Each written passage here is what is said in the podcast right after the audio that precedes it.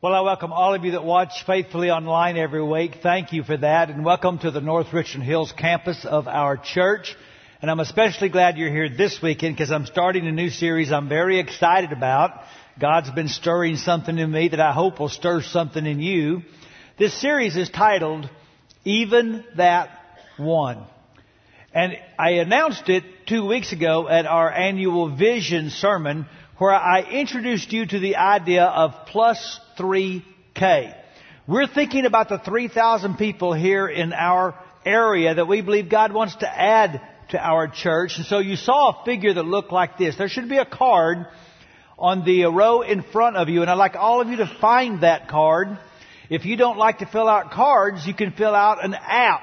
Go to the Hills app, go to sermons, you'll see an icon that looks just like this. Later in this service, I'm going to ask you to put on that card the name of your one. And you might think, what is that? I hear that all the time around here. Who's your one? I, have seen people in the Baptist say, this is my one. I don't get it. What are you talking about? Well, it grew out of a series I did three years ago called Who's Your One?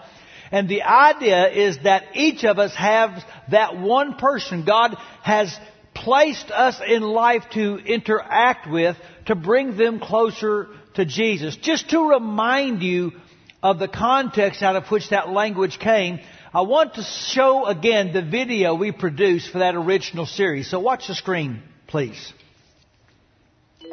Stop me if you've heard this one. You grow up, you graduate high school, you attend the best college you can get into, and a few years later you graduate again. You marry the perfect girl and move into a small character building apartment. Over the next couple of years, you had a house, a dog, and two ish children. A perfect start to a picket fence life. Time begins to roll by, your kids grow up, you get involved at your church just like you're supposed to do. And sure, you have opportunities to engage more with the outside world, but it's hard enough to balance your job, church, wife, and two ish kids. Your life continues speeding along, your children grow up and make you a grandfather. Eventually you retire and start spending a little too much time in Florida. But it's okay to relax. After two generations, you've impacted the eight lives in your family. Finally, at the end of it all, the Lord calls you home. And it was a good life. Right? Work, family, church. Because whichever order you put them in, that's all there is, right? What would happen if we shook up that formula? Imagine if we went out of our way to engage with our world. Coworkers, neighbors, old friends. And not just engage, disciple. Imagine if we took one year and discipled one person from our world. Took a year and truly shared the message of love, salvation, and freedom in Christ to that one person. And what if inside that year that person started to follow Jesus? But let's not stop there. What if the next year that person began to disciple someone else, and you did the same thing, and two more people came to know Christ? And what if you did this year after year, person after person, and each of them picked one person year after year, and each of them, and each of them? If this kept going for 30 years, that would mean that 1,073,741,824 people could hear the gospel. That's a little more than eight. The thing is, it's not a joke, and it's not a gimmick. Most importantly, it's not impossible. It's one person boldly making a commitment to bringing one other person to Christ. And it all starts by asking the question, who's your one?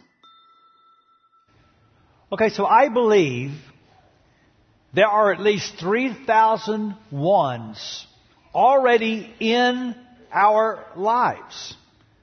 And no one is going to reach all, but all of us can reach one. But you might be thinking, I don't have a one. Well, that's why I'm doing this series, because I think the problem for many of us is that we just don't see the one that God has already put in our lives. And so we're going to look at some stories from the life of Jesus, and He is going to help us see that even that one matters. Because anyone can follow Jesus. Even tax collectors. Look with me in Luke 5. Jesus went out and saw a tax collector by the name of Levi sitting at his tax booth. Follow me, Jesus said to him. And Levi got up, left everything, and followed him. Then Levi held a great banquet for Jesus at his house, and a large crowd of tax collectors and others were eating with them. But the Pharisees and the teachers of the law who belonged to their sect complained to his disciples, Why do you eat with drink with tax collectors and sinners? And Jesus answered them, It's not the healthy who need a doctor, but the sick. I've not come to call the righteous, but sinners to repentance. Now, it's hard for us to fully enter into the radical nature of this story because I don't know a cultural equivalent for tax collector. Let me help you understand. In that time, in that land called Palestine, the people were ruled by an oppressive, occupying army, and empire called the Romans. The Romans did not rule by kindness, they ruled by fear. They sent soldiers into the lands they had conquered to keep order. Those soldiers had swords and they were told to use them. So imagine growing up in a land where on every street you see people who have orders to kill you if you get out of line. Now, how do you support a plan like this? You tax the people. You take money out of their pockets to pay for the soldiers that they don't want in the first place. Well, who are you going to get to get, collect those taxes? You're going to get local people to do it. How are you going to do that? You're going to tell them, this is how much we want and everything over the top that you get, you can keep. Imagine working with someone who is embezzling from your business and taking what he's stealing and sending it to support ISIS. How would you feel? Tax collectors weren't just viewed as dishonest, they were disloyal. They weren't just cheaters, they were traitors. And people hated them. Getting close to a tax collector was a terrible PR move. So there's this young rabbi on the scene, and people are getting excited. They're talking. They're wondering, could he be the Messiah? Could he be the Prince of Israel? And they see him walking toward Levi, and they all know what's coming. He is going to walk up to that man, stand in front of that booth, shake his finger, and say, How dare you? And instead, Jesus said, how are you? And then, why don't you? Why don't you follow me? And then Jesus said, Oh, yeah, parties at your house. And people's jaws dropped because in that culture, the way you said, You're my friend, is you ate together. You didn't slap somebody on the back. You didn't shake their hand. When you had a meal with somebody, you were saying, I'm in your corner, I've got your back, I'm your real friend. And I want you to get this really important principle at the very start of this series. You ready? Jesus made followers because Jesus made friends. He didn't just forgive sinners. He friended them. And I'm not talking Facebook friend. I'm talking real share life together friend. Jesus made friends as a strategy for making disciples. And it made waves. And Jesus knew it. He knew people were talking about him and he knew the talk wasn't nice. A couple of chapters later, Jesus said, I know what they're saying. The Son of Man comes eating and drinking, and here's what people are saying. He's a glutton and a drunkard. He's a friend of tax collectors and sinners. Well, you know, that's half right and that's half wrong. The first half is wrong. He wasn't a glutton and a drunkard. People just assumed because of the people he was friends with that he must be like that. But the truth is Jesus was not like them, but he really did like them. He really was a friend of tax collectors and sinners. And the religious establishment could not understand that.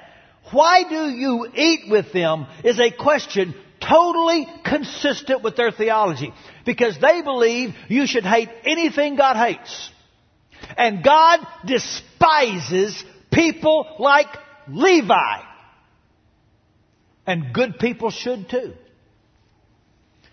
And so I want you to get this.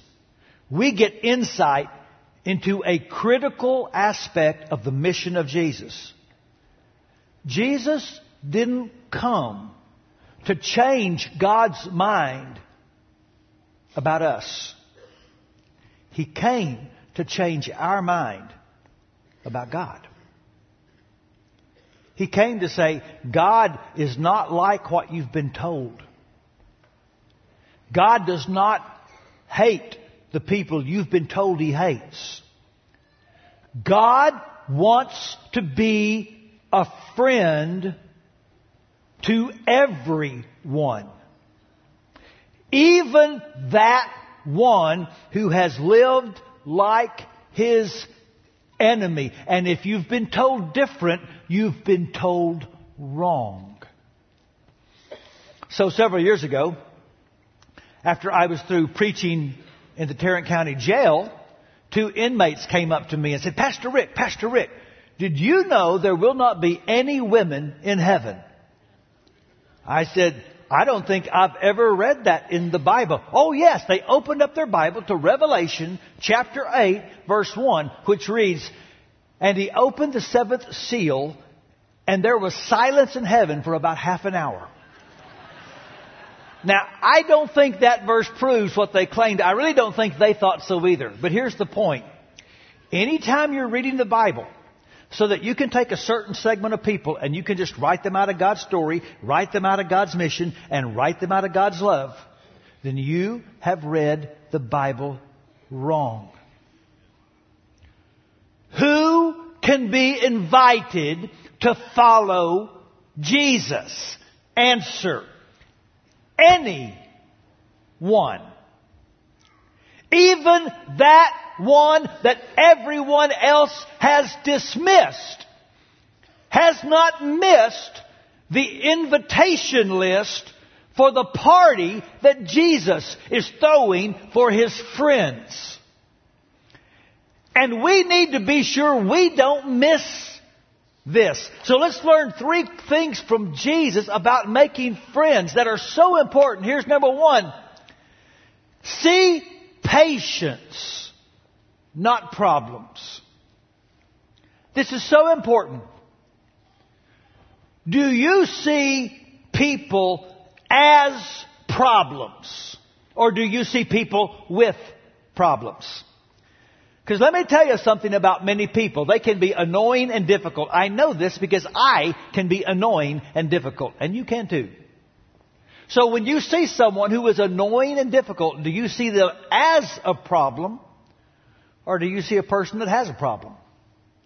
Because when we see people that are hard to like, we almost immediately begin to focus on how different they are from us than how alike we really are. It's like the story of the couple. They're in bed, three in the morning. It's a rainy night. There's a pounding on the front door. He goes downstairs and opens the door, and there's a guy soaking wet, reeks of alcohol says, Can you give a fellow a push? And the man says, No, it's the middle of the night, slams the door, goes back up and gets in bed. And his wife says, Who was that? I don't know. Some guy probably drunk wanting a push. And she said, Well, aren't you something? Don't you remember several months ago when our car stalled and those two strangers got out in the rain and helped us? Shouldn't you do unto others? He said, You're right. So he throws on some clothes, goes downstairs, open door, it's still storming.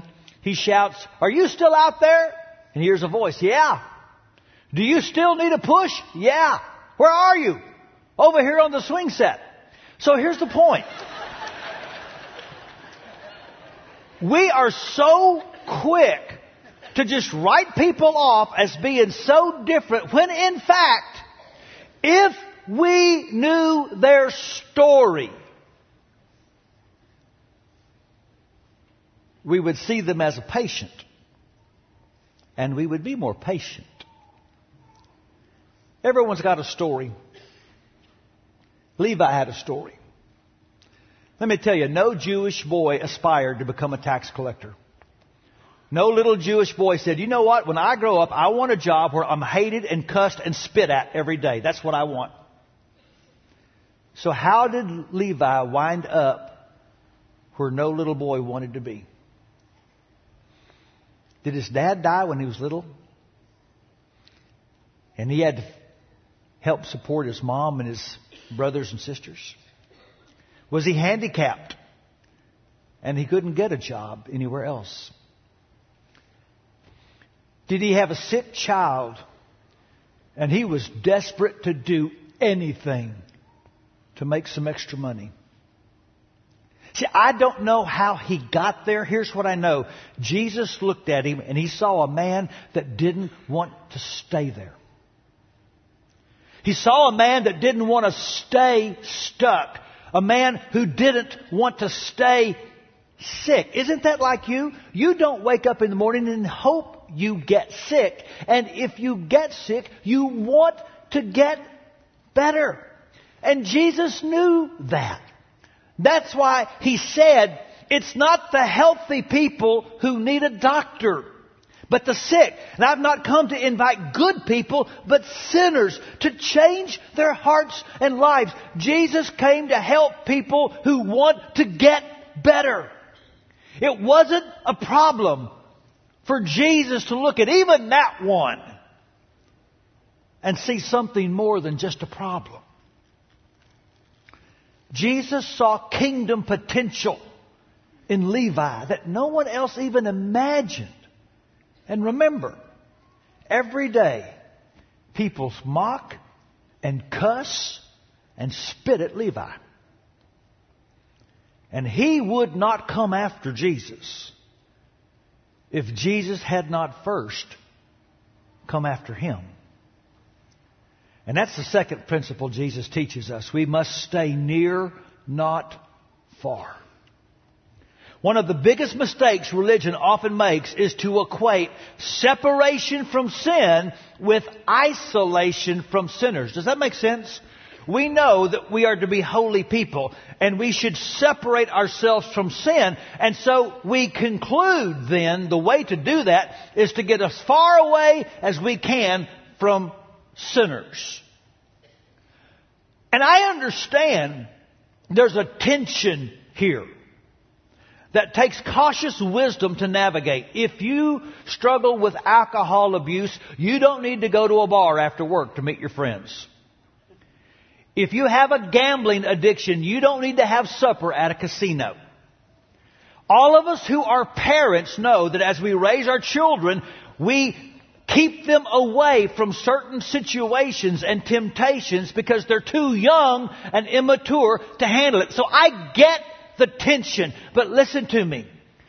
All of us that follow Jesus have been called to be missionaries. Jesus was a missionary.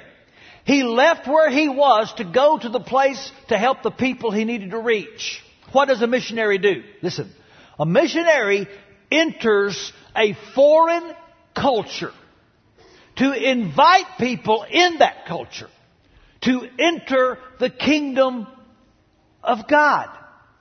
And that's our calling. Can you imagine a doctor saying, I don't want to go to a hospital. Sick people are in hospitals. I could get a disease. That's where doctors belong. And Jesus said, You are the light of the world. You are the salt of the earth. That's where I need you. Jesus said it really is possible to be in the world but not be of the world. As I was writing this sermon, I remembered a story that took place in seventh grade I hadn't thought about for years. So mamas, let me tell you about boys. First, second, and third grade, they're cute as they can be. And then about fourth grade, they start to learn words that they don't say at home. And by the time they get to middle school, they can have a pretty profane and vulgar mouth. That's what happened to my friends. And I'm in the car one day with my dad. And my dad says, why aren't you going over to so and so's house anymore playing with your buddies? I said, I don't like to hang out with them anymore, Dad. All they want to do is cuss. And I expected my father to turn and say, Thou art a son in whom I am well pleased. Tonight your brother gets oatmeal, but you get steak, my beloved. And to my astonishment, my dad said, Well, son, they use a lot of bad words where I work too. But I think that maybe the people I work with and your friends at school need somebody around that can be a good friend that doesn't use those words. And it had never crossed my mind that being a Christian in that context means my friends need me more than ever. Look again at verse 29. Then Levi gave a big dinner for Jesus at his house.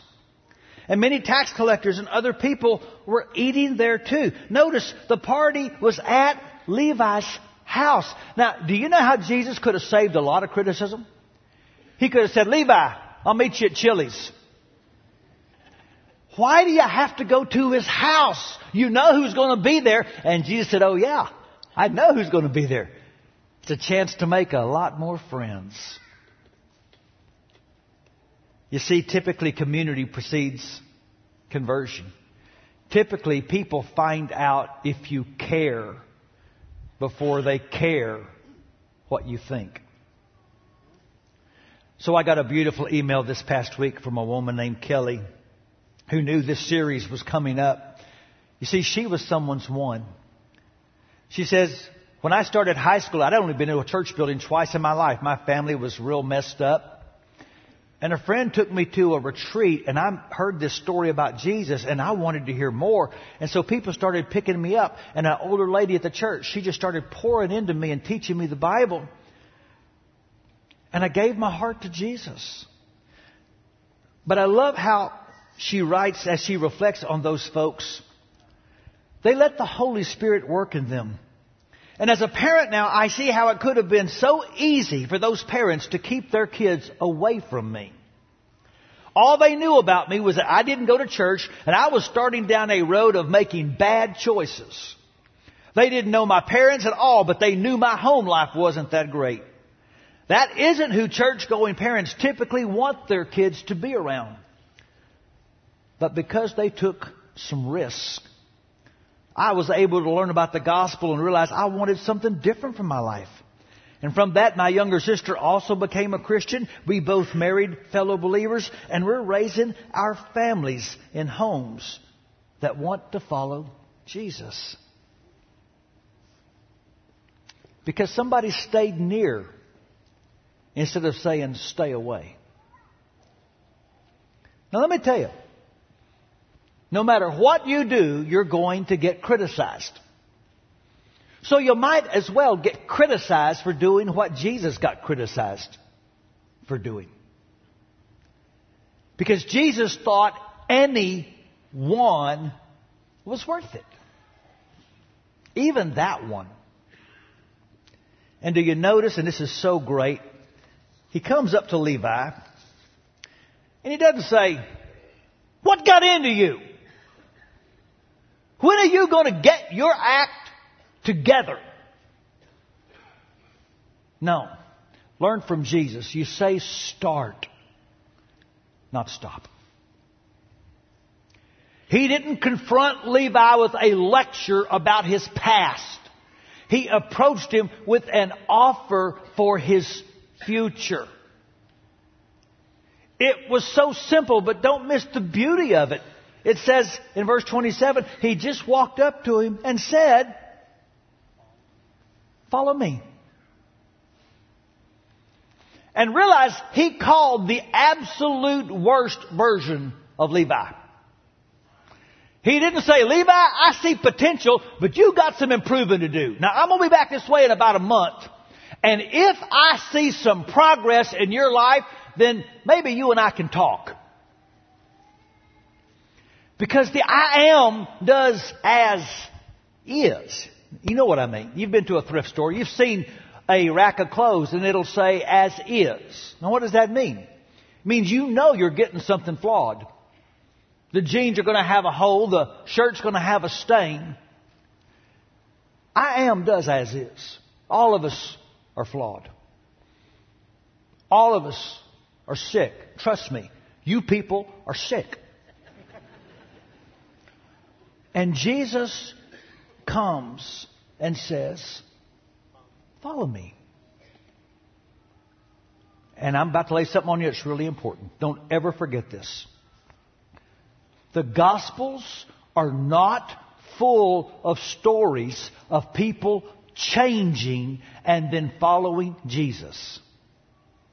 They are full of stories of people starting to follow Jesus and then changing. By the way, that's why I think we ought to re-examine the criticism that sometimes is leveled against churches. Well, your church is just full of hypocrites. Of course it is. It's full of sinners.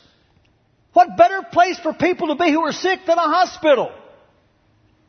It's full of people who got problems.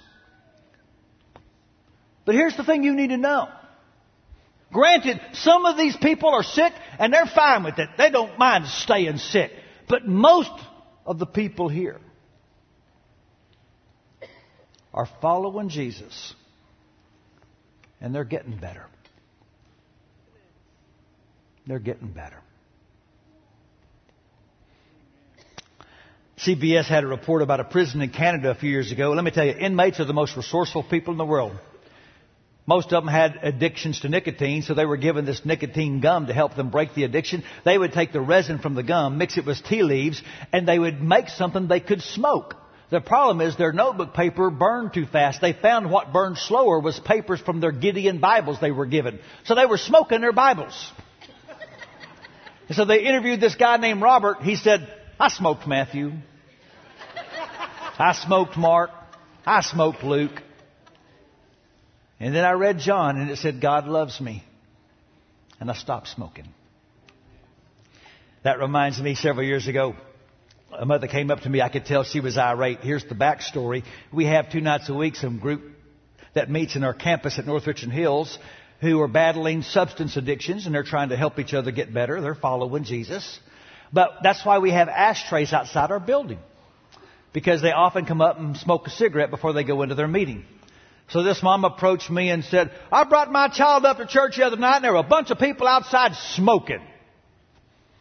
I said, what were they smoking? She said, cigarettes.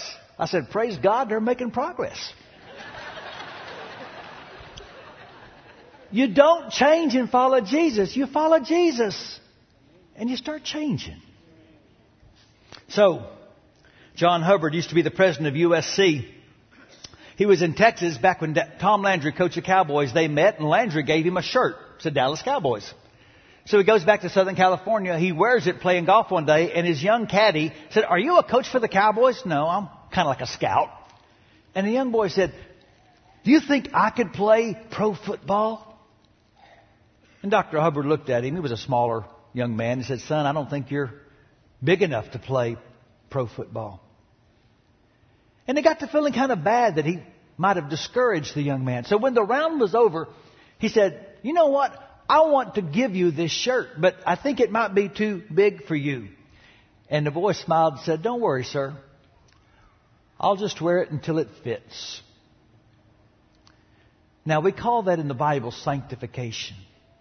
You start following Jesus. You get baptized. His Spirit comes to live in you. You're clothed with Christ and you just start to grow into the image of Jesus. Can I tell you a secret? You can't fix anybody. We don't fix anyone. But we can invite everyone to follow Jesus. Because Jesus is the doctor.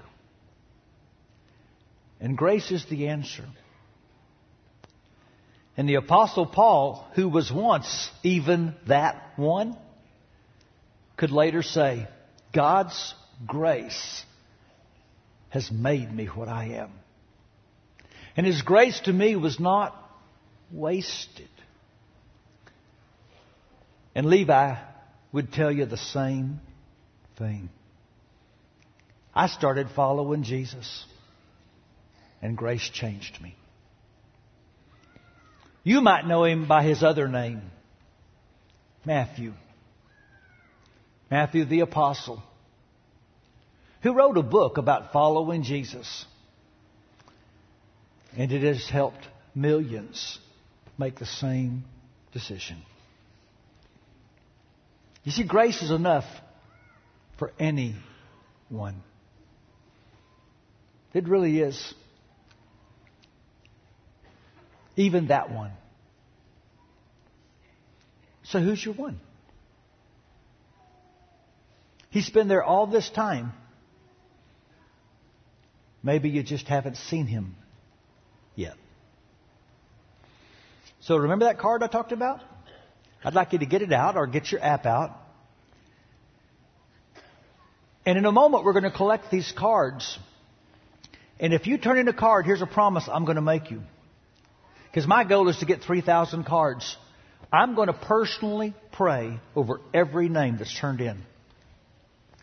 And then I'm going to give the cards to elders and ministers, and they're going to pray. And all year long, we're going to pray for that name you put down. But don't put down a name if you won't do the three words on the front. If you won't pray, if you won't have a meal with that person, and if you won't invite them to church.